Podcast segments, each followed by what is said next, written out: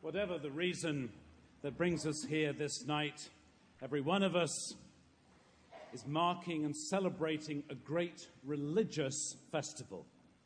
And we're doing this in an age in which we've come to recognize again the importance of religion in international affairs.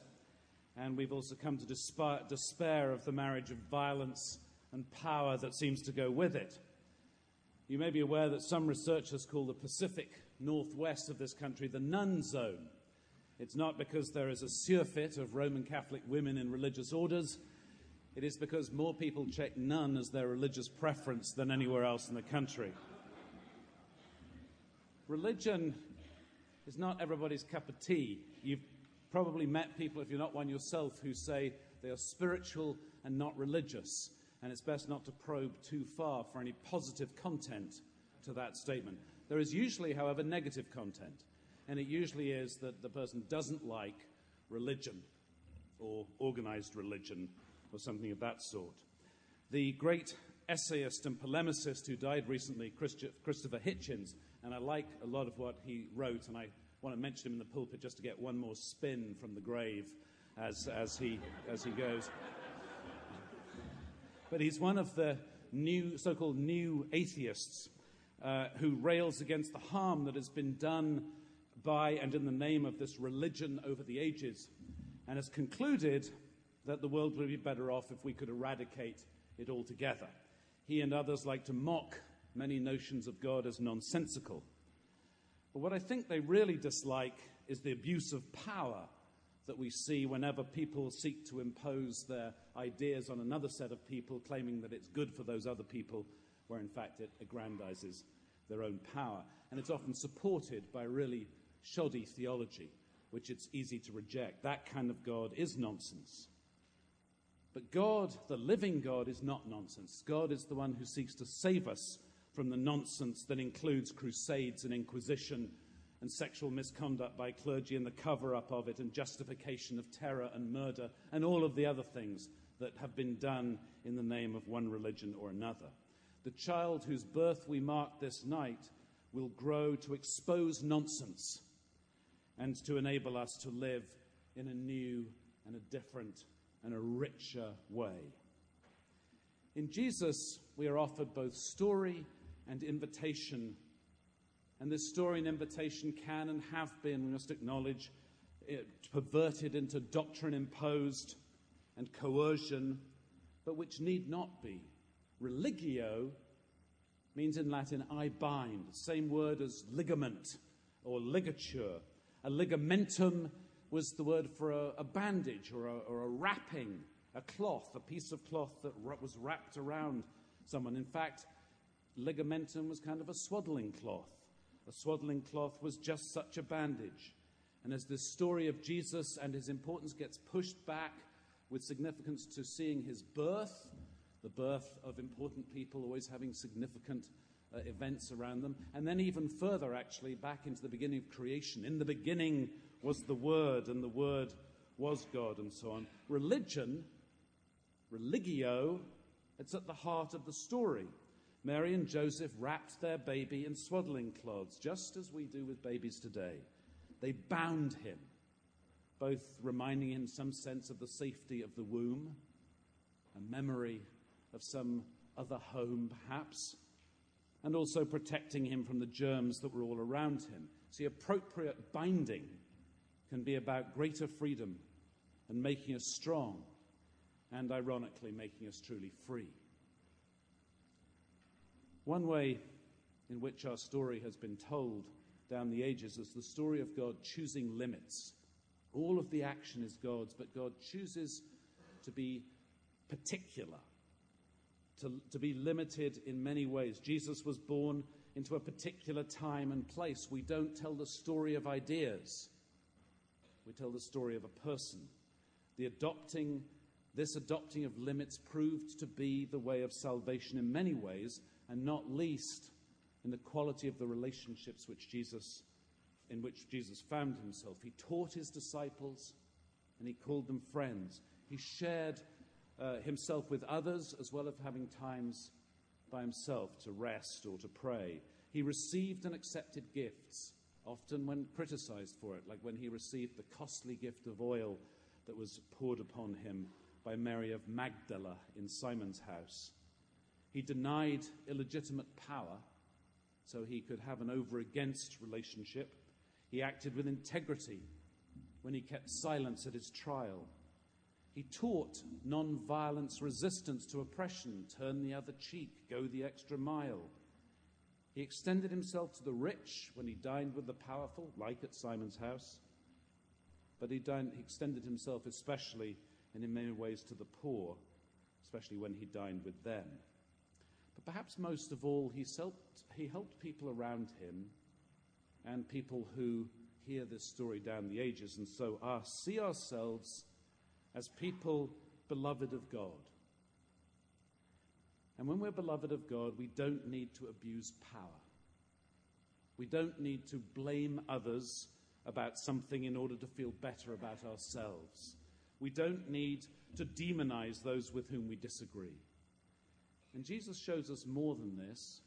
Jesus shows us that we don't have to internalize oppression when we find ourselves in the position of the weak, the powerless, the victim. We don't have to tell ourselves we are less than we are. We don't have to tell ourselves we deserve whatever tribulation has been set upon us by others. We don't have to avoid contact with others as a kind of self righteous or reverse prejudice. We don't have to imagine that we are cheating anyone other than ourselves when we think we're beating the system. The story of the babe of Bethlehem is the story of one who is going to grow to invite us into a radically new humanity, a new community that is marked not by blaming, not by victimization, not by power. It's going to be marked by love and respect and dignity and integrity. And we are invited to become participants in that story, followers of Jesus. We're invited to bind ourselves, to choose freely to bind ourselves, to live more freely and generously and more courageously than we ever imagined possible in this material world. We're invited to discover this new humanity in which we choose to be limited for the sake of others, and so discover the truth again that with limits, we're actually more free. That it is in giving that we receive.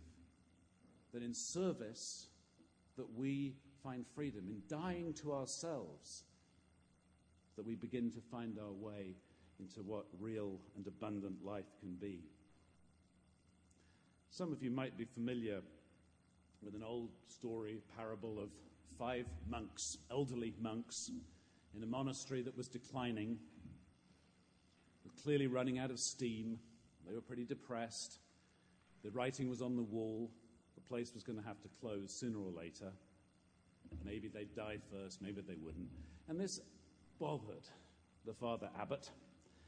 And so one day, the story goes, he went out in the woods outside the monastery to pray and reflect. And he ran into an elderly rabbi who was also in those woods praying and reflecting. They talked about the old days and how things used to be and how people seemed to care in a way they didn't anymore. And in time, the abbot asked the rabbi, uh, told him about the monastery and asked whether he had any advice for him. And the rabbi said one thing. He said, One of you, one of the five of you, is the Messiah. Wouldn't explain, didn't say anything else, just one of the five of you is the Messiah. And the abbot went back and told the monks, and they laughed. They laughed a lot because they knew each other, and they knew each other's follies, and they knew each other's foibles, and they knew each other's peccadilloes, and they knew each other's sins, and they knew for sure that none of them was the Messiah. But the story goes that over time, one by one, they began to wonder could, could it be? Is it possible? And they began to notice things anew about each other. And a new spirit of respect began to develop and to grow. And they began to notice and appreciate each other for their gifts and their sacrifices and for what they offered. And surely and slowly and surely, a new sense of dignity began to shape their common life. And so, almost inevitably, others were soon drawn to this monastery and attracted to join them. It's a parable.